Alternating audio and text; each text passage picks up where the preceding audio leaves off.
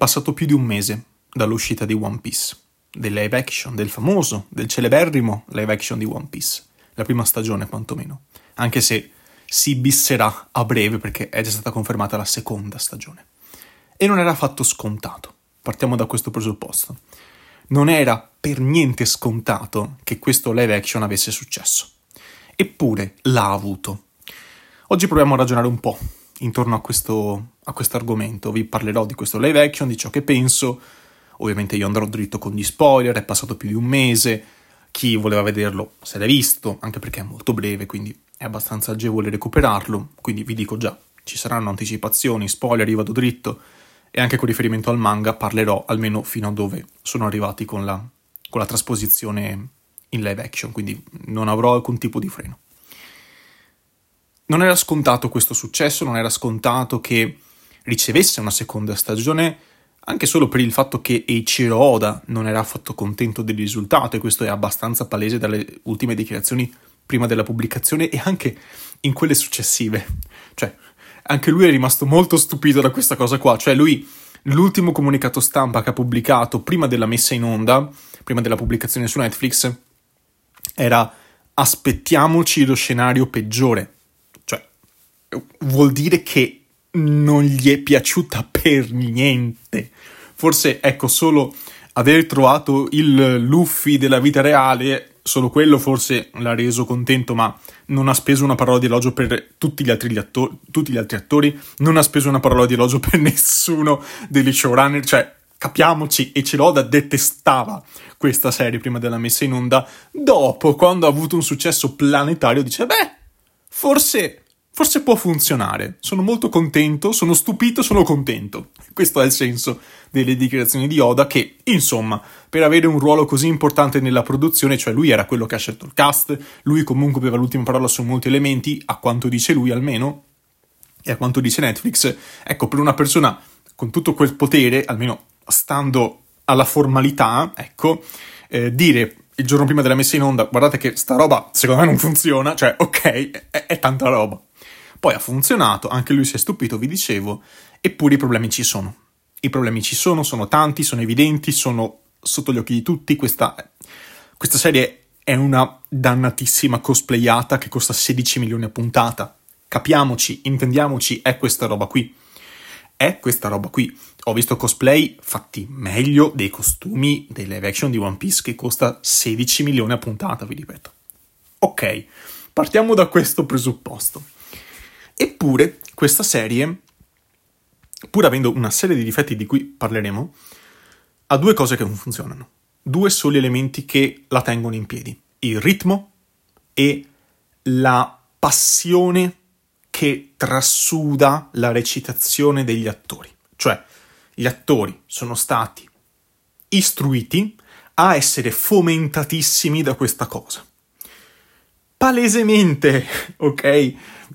Forse solo l'attore che interpreta Luffy conosceva One Piece, ma gli altri palesemente non avevano mai letto il manga, nemmeno visto l'anime, che sarebbe il meno, però ok. Quindi sono stati portati in questo mondo, si sono ovviamente, spero per loro, letti il manga fino a dove hanno dovuto recitare la loro parte, e si sono fomentati lì per lì. Hanno detto, raga, questa serie bisogna puntare tutto sul, sul, sul trasporto emotivo che voi date nelle riprese, nei dietro le quinte, nelle interviste, nel materiale promozionale, che deve fomentare anche gli spettatori, che devono sentirsi come nel manga. Manga che è fondato, è fondato tutto quanto sui legami tra la ciurma e quindi vai di eh, scenette divertenti, quiz, stronzate tra gli attori che interpretano la ciurma, cioè che devono sembrare proprio come nel manga. Ok, tutto fatto apposta. Però è fatto molto bene a livello di marketing, cioè questa serie si è venduta bene. Hanno puntato un sacco su questo live action dopo il disastro che hanno combinato almeno su Netflix fino a questo momento con sostanzialmente tutte le IP che hanno toccato, tutti i brand tutte quante le serie che hanno toccato finora, tranne un paio che forse hanno ricevuto un po' di dignità, anche se molto circoscritta al Giappone, mentre questa qua è riuscita a scavallare, diciamo, cioè a farcela, è riuscita a saltare l'ostacolo. Eh, Cowboy Bebop, Death Note, tutti disastri eh, incommentabili.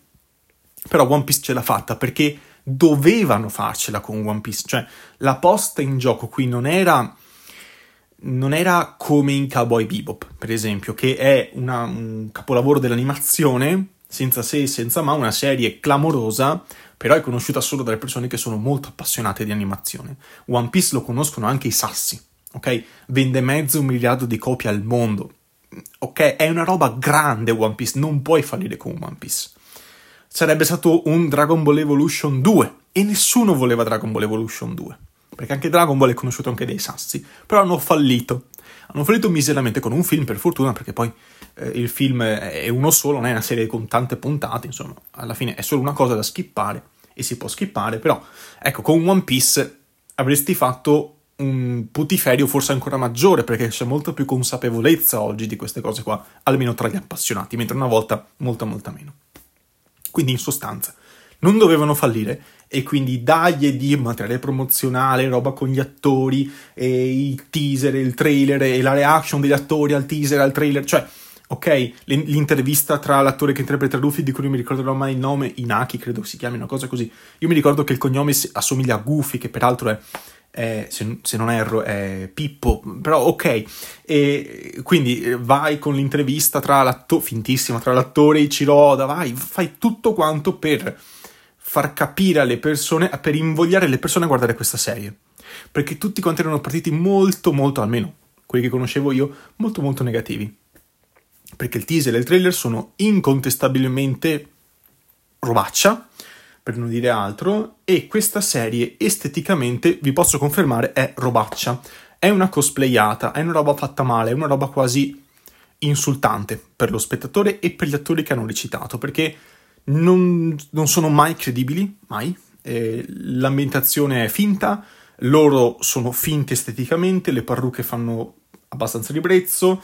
Eh, per fortuna la scelta del cast, almeno per la Chunon principale, cioè per i protagonisti, è, è, abbastanza azzeccata. Tutti quanti sono più o meno a loro agio nel, nel ruolo, secondo me.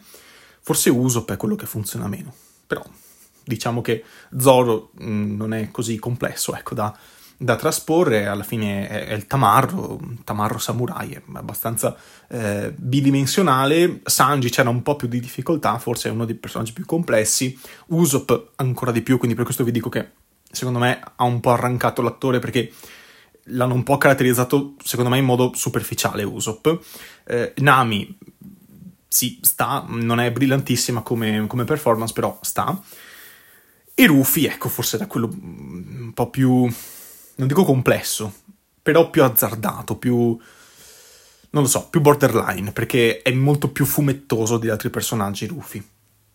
Nel senso che ha dei comportamenti che funzionano in un fumetto, ma che non potrebbero funzionare nella vita reale, perché sennò sarebbero comportamenti da psicopatico. E infatti l'hanno, molt- l'hanno reso molto più realistico, tra virgolette, nel senso che ha molti meno eccessi questo Rufy. E ci sta, nel senso che mm, i due, i due medium non, non, sono perfettamente trasponibili, quindi ci sta un, una modifica anche proprio del carattere di Luffy, che è molto più contenuto, molto più riflessivo, non è diventato Platone, però comunque mm, non è, non è Ruffy del, del manga, neanche lontanamente. Quindi ecco, gli attori hanno fatto un buon lavoro a livello proprio di recitazione, quindi ci sta, con tutti i sei ma che vi ho detto poco fa, e e questo è quanto. Cioè, da un punto di vista, ecco, di performance, da un punto di vista estetico, da un punto di vista dell'ambientazione di queste cose qua, l'unica cosa positiva che io posso trovare è la convinzione degli attori, che ce l'hanno messa tutta, ok? Eh, loro con quello che avevano ci hanno provato e qualcosa è venuto fuori.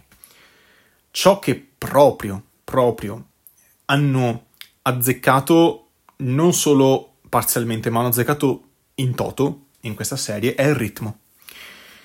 Il ritmo che ti tiene incollato allo schermo, nel senso che gli sceneggiatori e poi anche chi ha montato questo materiale è riuscito a confezionare delle puntate che ti tengono molto ancorato alle vicende. Non ci credi neanche per un secondo a quello che vedi, nel senso gli attori sono finti, i combattimenti sono atroci, eh, alcune linee di dialogo sono abbastanza imbarazzanti, è tutto quanto molto finto, tutto quanto molto cringe a volte, eppure sono riusciti nella magia incontestabile, secondo me, di riuscire a tenerti lì per tutto quanto il tempo.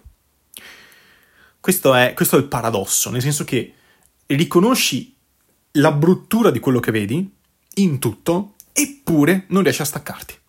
È quel trash a tratti che fa il giro e diventa un classico istantaneamente, una cosa quasi imperdibile. Eh, cioè non lo apprezzi perché è brutto, ma nonostante sia esteticamente brutto riesce a piacerti. Capite? Cioè è proprio una cosa, una cosa un po' strana, però funziona. Questo è, questo è il senso. Questo live action, nonostante tutto, funziona. Nonostante le, i cambi di trama di cui su, su cui adesso arriviamo, nonostante gli attori siano dei cosplayer fatti dei cos- abbiano dei cosplay addosso fatti male, nonostante le parrucche siano finte, nonostante alcune scene siano veramente raccapriccianti, tipo quella di Rufia e Nami da Arlong in cui lui le mette il cappello, quello funziona nel manga, non funziona nella vita reale, eppure loro l'hanno fatto, è terribile, è atroce, eppure nel complesso di quella puntata non metti pausa e te ne vai a quel punto, ma resti lì, stringi i denti perché comunque ti tiene incollato. Questo è il controsenso di One Piece. Non per questo la serie, secondo me, è buona. Non è una buona serie questa. Questa è una serie sufficiente, che galleggia. Possiamo dire che il ritmo della narrazione tiene in piedi tutto il resto. Tutto il resto. Gli attori a volte ci mettono una pezza, solo a volte però purtroppo, e ciò che davvero non fa affondare questa barca è il ritmo del montaggio. Maledizione. È così che funziona. Sono riusciti a farcela in questo modo qua. Hanno capito il modo di tenere incollato lo spettatore allo schermo. E parlo io da appassionato di vecchia data del manga. Non so come reagirebbe una persona totalmente vergine a questo live action. Peraltro, sconsiglio ai totalmente vergini, ecco, di, quindi persone che non conoscono per nulla One Piece, di guardare questa roba. Non guardate il live action perché nonostante il ritmo funzioni, nonostante di trama, ma poi ci arriviamo, eh, stia abbastanza in piedi, nonostante questo leggete prima il manga. Perché perché vi posso assicurare che questo live action non raggiunge nemmeno lontanamente, nemmeno nei suoi sogni proprio più reconditi, i livelli, i picchi, la magnificenza, la perfezione, il lustro che ha il manga. Quindi se uno si guardasse solo l'anime si perderebbe il vero One Piece, che non è questa roba qua. Questa roba qua è una cosplayata che ha un buon ritmo. Il manga è un'altra roba, è un capolavoro di inestimabile valore artistico, ma non solo, anche culturale, proprio a livello di, eh, di opere eh, fumettistiche commerciali, One Piece è sicuramente in vetta a quelle attualmente in, pubblic- in corso di pubblicazione, ma anche diciamo, a, riesce, è riuscita a mantenere un, un, ottimo livello di qualità per più di vent'anni, quindi insomma, ecco, non è esattamente una cosa scontata. Eh, quindi, prima, senza il minimo dubbio, leggete il manga e poi eventualmente il live action che potete anche non guardare perché è una cosa assolutamente trascurabile per quanto mi riguarda. Però, ecco, eh, questo è secondo me il discorso generale da fare. Ora arriviamo alla ciccia vera. Le differenze di trama. Io in questi giorni ho riletto anche i primissimi volumi di One Piece perché sono 15 anni che non lo leggo, eh, che non lo rileggo, anzi, e quindi ho detto vabbè, sai che c'è, visto che ci sono, mi rileggo i primi volumi per capire un po' anche che, che taglio diverso hanno, hanno voluto dare alla serie. Serie che, vi ripeto, è sicuramente più seriosa rispetto al manga, che 25 anni fa aveva un tono molto più scanzonato, molto più leggero, nonostante comunque inizi a mettere le basi anche per i momenti più drammatici che poi si verificheranno nei volumi successivi. Però ecco, sicuramente One Piece è nato come, è partito come una, un fumetto eh, leggero, divertente, con i combattimenti, con le scene tamarre e tutto quanto, a cui poi si, aggiunge anche, sì, si è aggiunto anche abbastanza dramma con Arlong e poi anche nelle saghe successive, eh, ma in realtà già col Baratti, insomma, qualcosa si vedeva, però ecco, per capirci, il tono dei primi volumi del manga era assolutamente leggero, assolutamente scanzonato, mentre mh, nel live action, secondo me, hanno deciso di dare un taglio un po' più maturo, o meglio, più che maturo, un po' più serioso, anche per evitare quell'effetto straniante che potrebbe dare un, eh, diciamo, vedere quegli stessi personaggi fare quelle stesse cose nel mondo reale. Cioè, One Piece, vi ripeto, fumetto funziona così com'è, ma fare una trasposizione uno a uno con attori in carne e ossa, secondo me, non avrebbe funzionato e anzi sarebbe stato abbastanza terrificante. Quindi, eh, bene questa differenza, che c'è, ed è evidente, male per alcune altre cose, o più che male, eh, ci sono delle differenze che non mi hanno convinto del tutto e che sono dettate sia dal fatto che gli sceneggiatori comunque dovevano adattare un fumetto in una serie tv, che non è una cosa semplice, non è impossibile, ma non è neanche una cosa così scontata, e in più perché c'è un budget. Eh, in un manga, in un fumetto, puoi disegnare quello che vuoi. Hai una penna, una matita, una china, quello che vi pare a voi, però tendenzialmente puoi fare quello che vuoi, puoi disegnare qualunque cosa. Non hai un, un budget, ok? La mano disegna quello che, eh, quello che si desidera. Con una serie TV questa cosa qua non puoi farla, nel senso che se vuoi fare esattamente quello che succede nel manga hai bisogno di un budget che evidentemente in quel momento i produttori non avevano. 16 milioni a puntata evidentemente non sono bastati a fare una saga di Kuro decente oppure a mm, trasporre fedelmente eh, il combattimento tra Luffy e Krieg che peraltro neanche c'è in questa serie perché è stato completamente tagliato eh, evidentemente non c'era il budget per fare dei mostri decenti o non c'era il budget per fare degli effetti visivi decenti, non c'era il budget per fare tante cose che però sono state fatte comunque in alcune, in alcune circostanze. Quindi Zoro ha comunque le sue tre spade, fa comunque i combattimenti con le tre spade. La cosa è bella? No, e sono terrificanti i combattimenti di Zoro, sono terrificanti i combattimenti di Luffy perché si allunga e sembra fatto veramente di non so neanche io di che cosa può essere fatta quella roba là. È ovviamente fatto con, eh, con gli effetti visivi in CG, però sono effetti visivi molto elementari per essere, per essere gentili, quindi non avevano il budget per fare le cose, eppure ci hanno provato. E, e questo è il, è il grosso problema, cioè nel senso che evidentemente o non hanno saputo investire correttamente quei 16 milioni a puntata, oppure non sono proprio sufficienti a fare One Piece. Forse ci voleva il doppio del budget e allora potevi assumere delle persone un po' più competenti, che non so neanche se questo qua sia il problema, non, non, so se hanno assunto persone che non sanno fare il loro lavoro, però evidentemente qualche problema c'è, perché per fare degli effetti visivi a quel livello là, quei mostri fatti veramente sono terrificanti, fare quei, quelle braccia che si allungano in modo così, così finto, così palesemente finto, con quelle parrucche che sono brutte, sono semplicemente nami, quei capelli là arancioni, eh, quei capelli là arancioni sono non lo so, sono incommentabili, non, non, lo so, c'è qualcosa che non ha funzionato, ok? E, e probabilmente è un problema di soldi, cioè evidentemente avevano troppo poco budget o per assumere persone abbastanza competenti o per trovare delle, de, dei costumi, del, dei programmi per il computer che funzionassero meglio, non lo so, ok? C'è comunque qualcosa che non va.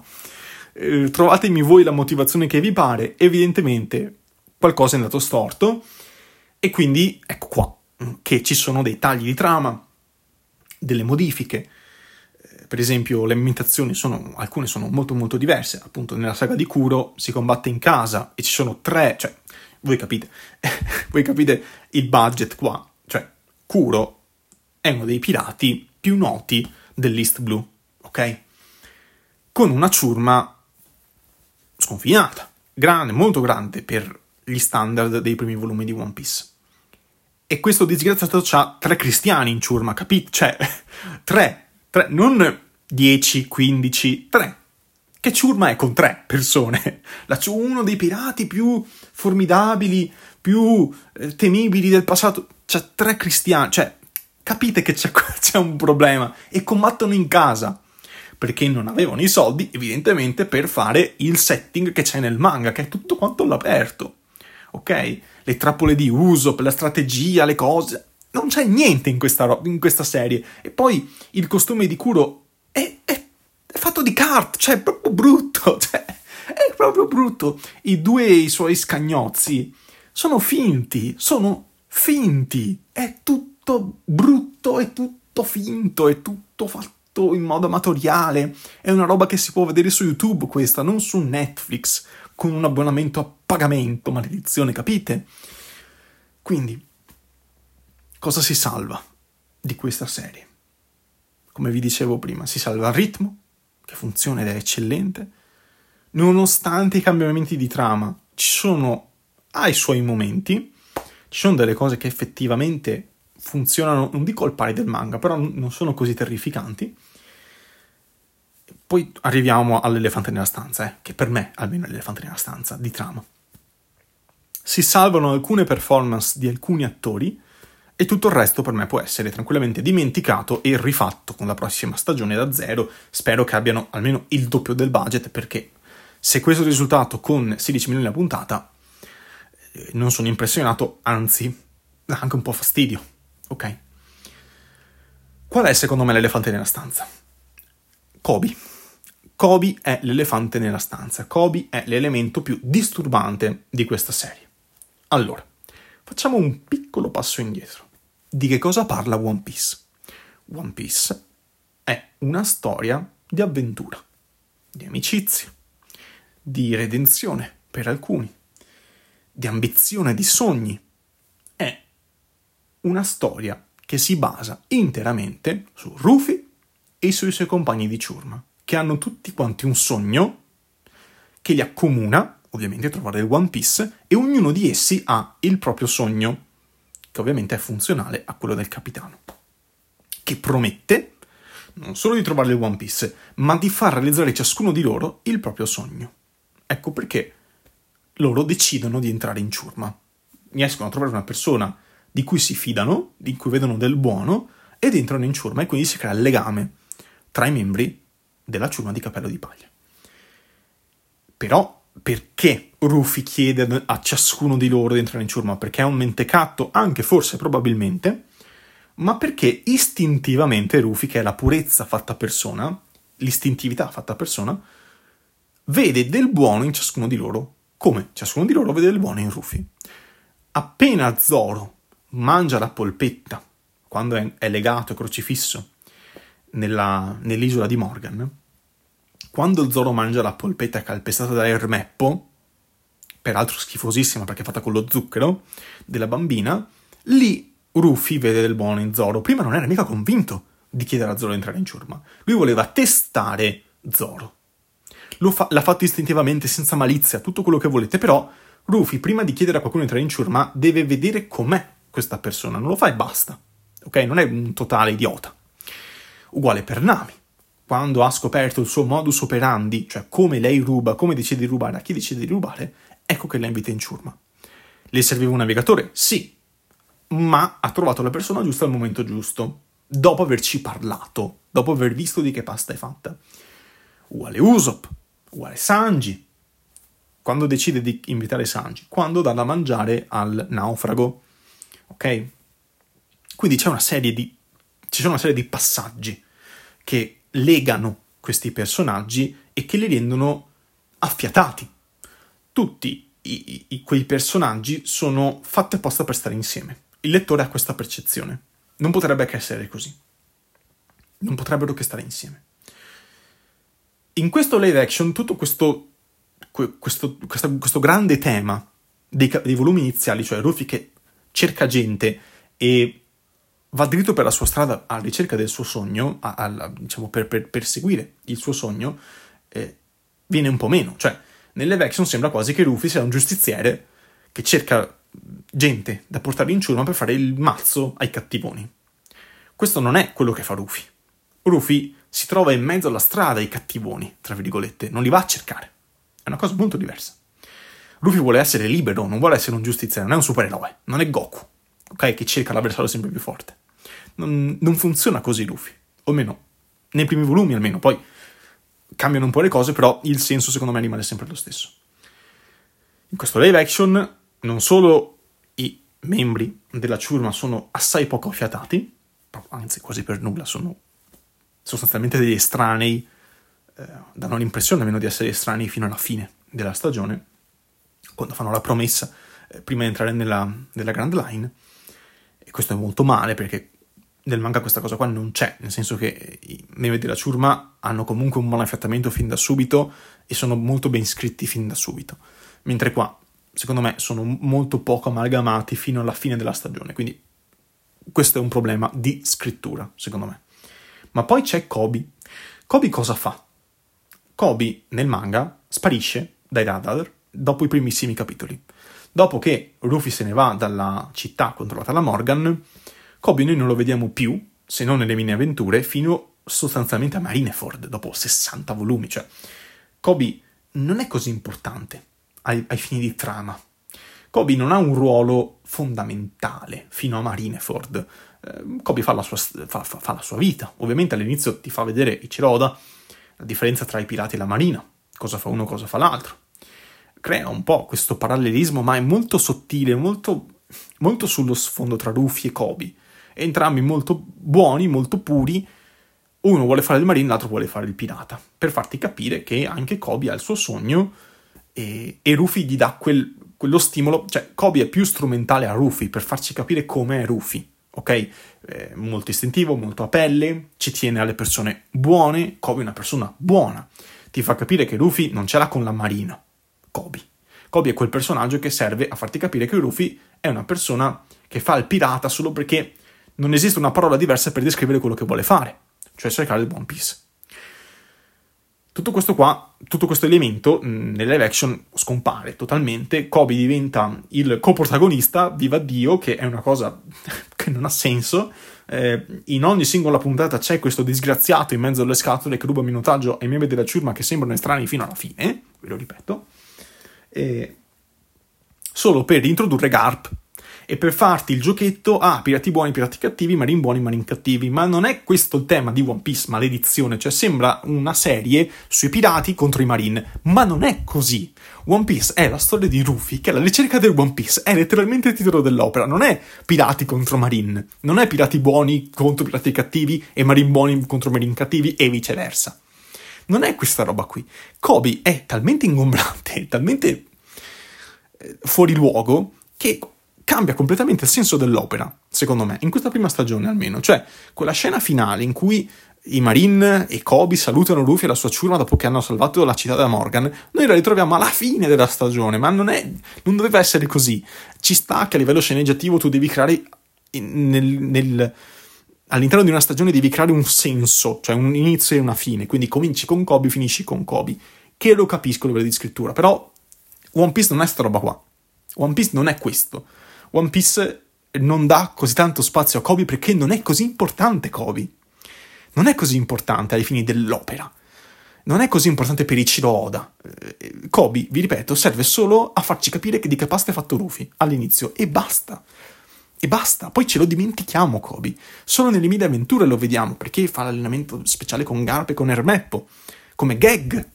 È una gag all'inizio, ok? Nelle mille avventure. Non è non ha un arco narrativo particolarmente profondo. Poi ci arriviamo. Ed è solo negli ultimissimi capitoli che ha, ha di nuovo spazio Kobe dopo Marineford. Quindi ha i suoi momenti, sì, ma non è centrale. Kobe non è centrale la marina, il concetto di marina, lo scontro tra i pirati e la marina come, come tema dell'opera. Ok? Quindi questo parallelismo forzatissimo, forzatissimo. Vabbè, a parte Kobe, cosplayata totale, con i capelli finti, cioè, Capia- cioè, c'è sempre quello sullo sfondo, no? Ermeppo che è un buffone, è vestito da buffone, fintissimo, non ci credi mai, uguale Kobe, cioè, eh, nonostante, eh, le, anzi, in aggiunta alle cose che vi sto dicendo, voi tenete sempre a mente il fatto che questi disgraziati sono vestiti come dei cosplayer, quindi rende, tu- rende tutto ancora più fastidioso, secondo me. Però vabbè. Eh, quindi questo è, secondo me, il, il grande fraintendimento che si fa in questa prima stagione i temi, le tematiche di One Piece. Hanno cercato di dare un po' più di profondità a livello di morale a questa prima stagione, prendendo un abbaglio però, perché i temi di One Piece non sono questi. Ci sono perché ci sono, anche cioè, c'è comunque il senso dello scontro tra i pirati e la marina, ma è un tema talmente marginale, talmente che fa da sfondo che dedicargli una stagione intera aveva senso? Secondo me no. perché hai tolto minutaggio, certo mi introduci Garp, me lo fai vedere all'inizio, che è lui che, che giustizia eh, Roger, tutto quanto, quindi tutto, cioè, eh, se non esistesse il manga, comunque avrebbe una sua logica. Però purtroppo il manga esiste e questa serie si chiama One Piece, non si chiama Pirati contro Marina, vi ripeto, si chiama One Piece. Quel titolo si porta alle spalle tutto il significato che ha il manga originale. Se tu cambi questa cosa, anche solo parzialmente, stai cambiando l'opera. Non è più One Piece, è One Piece Alternative Version. Ok? È un what if. Mm, non è più One Piece. Bisogna specificare il fatto che tu stai dando una lettura diversa a quest'opera. Non è la visione di Oda questa cosa qui, nonostante lui dica io sono, ho, partecipato, tutto quanto. Non è vero, non è vero, perché se fosse vero vorrebbe dire che Oda non, non ha idea di come dirigere un'opera che non sia la sua, cioè che non sia il suo manga. Voi potete dirmi, però guarda con i film cosa sta facendo, sta facendo una roba, vabbè, lasciamo perdere, i film sono uno più brutto dell'altro, eppure c'è comunque la produzione dietro con Oda che mette la firma alla sceneggiatura, quindi capite? Eh, quindi Oda ha sempre dimostrato di non avere particolare gusto, ok?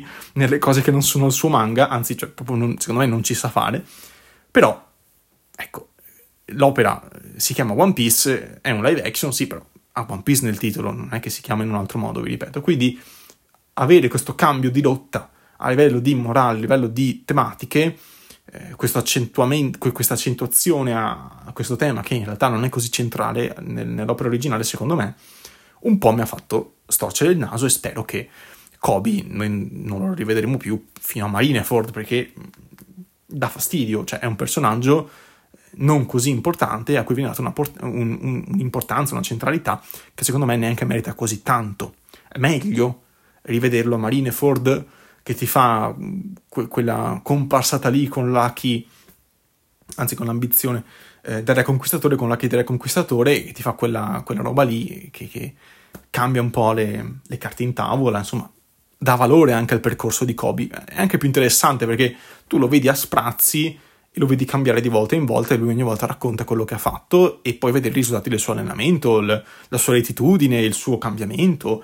Eh, puoi proprio vedere il prototipo del Marine che lui aveva in testa all'inizio dell'opera, però ha più gusto vederlo meno Kobe, vedere i risultati, non vederlo nel processo di diventare quello che poi diventerà, cioè uno dei pezzi grossi della Marina. Quindi ecco che eh, eh, si, si, distoglie l'attenzione su un tema e al tempo stesso si rischia di rovinare un personaggio che invece ha una sua logica, ha una sua struttura, ha un suo significato negli spazi che decide di dargli Oda, che non sono casuali, ok? ha un senso a livello proprio di scrittura del personaggio, quello che fa Oda con Kobe. Quindi, cosa, cos'altro aggiungere? Questo è quanto. Volendo riassumere una volta di più e una volta per tutte.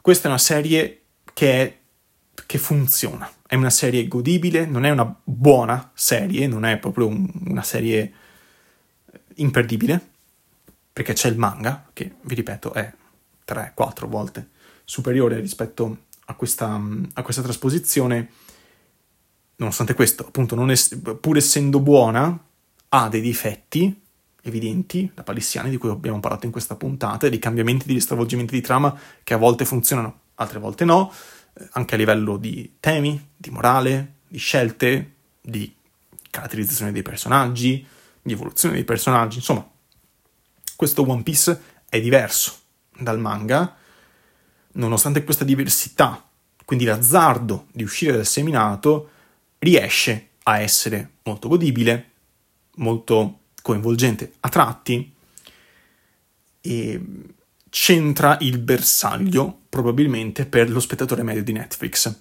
che si aspettava questa roba qua, probabilmente, o poco di più. Quindi gli attori sono dei cosplayer, la recitazione funziona sì e no, il ritmo è molto godibile, insomma One Piece è un calderone di roba, alcuna buona, altra molto meno, che dà come risultato 8 puntate, 6 puntate, quello che è, che riescono a intrattenere. Questo nessuno glielo può togliere. Si può fare di meglio? Certo, accidenti se si può fare di meglio.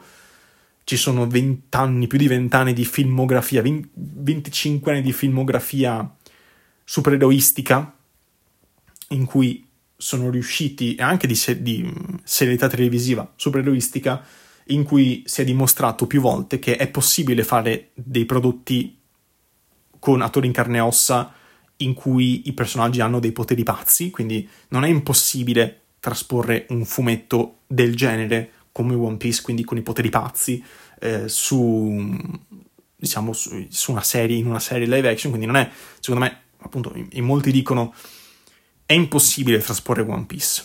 Tagliando corto, non, non lo puoi fare perché è troppo esagerato, è troppo pazzo, è un fumetto, come fai? Non è vero, si può fare, la Marvel, la DC ce la fanno da 25 anni, più di 25 anni, non vedo perché eh, in Giappone non ce la possono fare.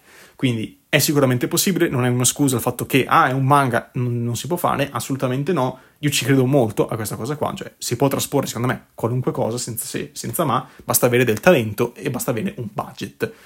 Una delle due cose, o entrambe forse, sono mancate, almeno parzialmente, in questa prima stagione di One Piece mi auguro che nella seconda ci sia un po' più di carne al fuoco, un po' più di... un po' più di... di abilità. Ecco, è mancata l'abilità, secondo me, nel gestire questi soldi e nel fare un prodotto che riesca a centrare almeno la sufficienza in tutti quanti gli elementi di cui è composta. Perché non puoi fare bene solo il montaggio, non, non puoi fare bene solo alcune scene recitate, non, non, puoi fare bene solo queste due cosine ogni tanto, devi fare bene tutto, altrimenti viene fuori una serie che per quanto godibile non riesce a, a brillare quasi nulla, ok? Quindi per questo vi dico è molto complesso questo, questo adattamento, perché ci sono tantissimi elementi, tutti che cozzano l'uno con l'altro, tutti quanti, costantemente, ed è anche abbastanza eh, fastidioso a volte. Quindi, questo è quello che penso, fatemi sapere cosa ne pensate. Trovate i link dei miei social in descrizione, principalmente Instagram. E basta. Di nuovo, grazie dell'ascolto e alla prossima.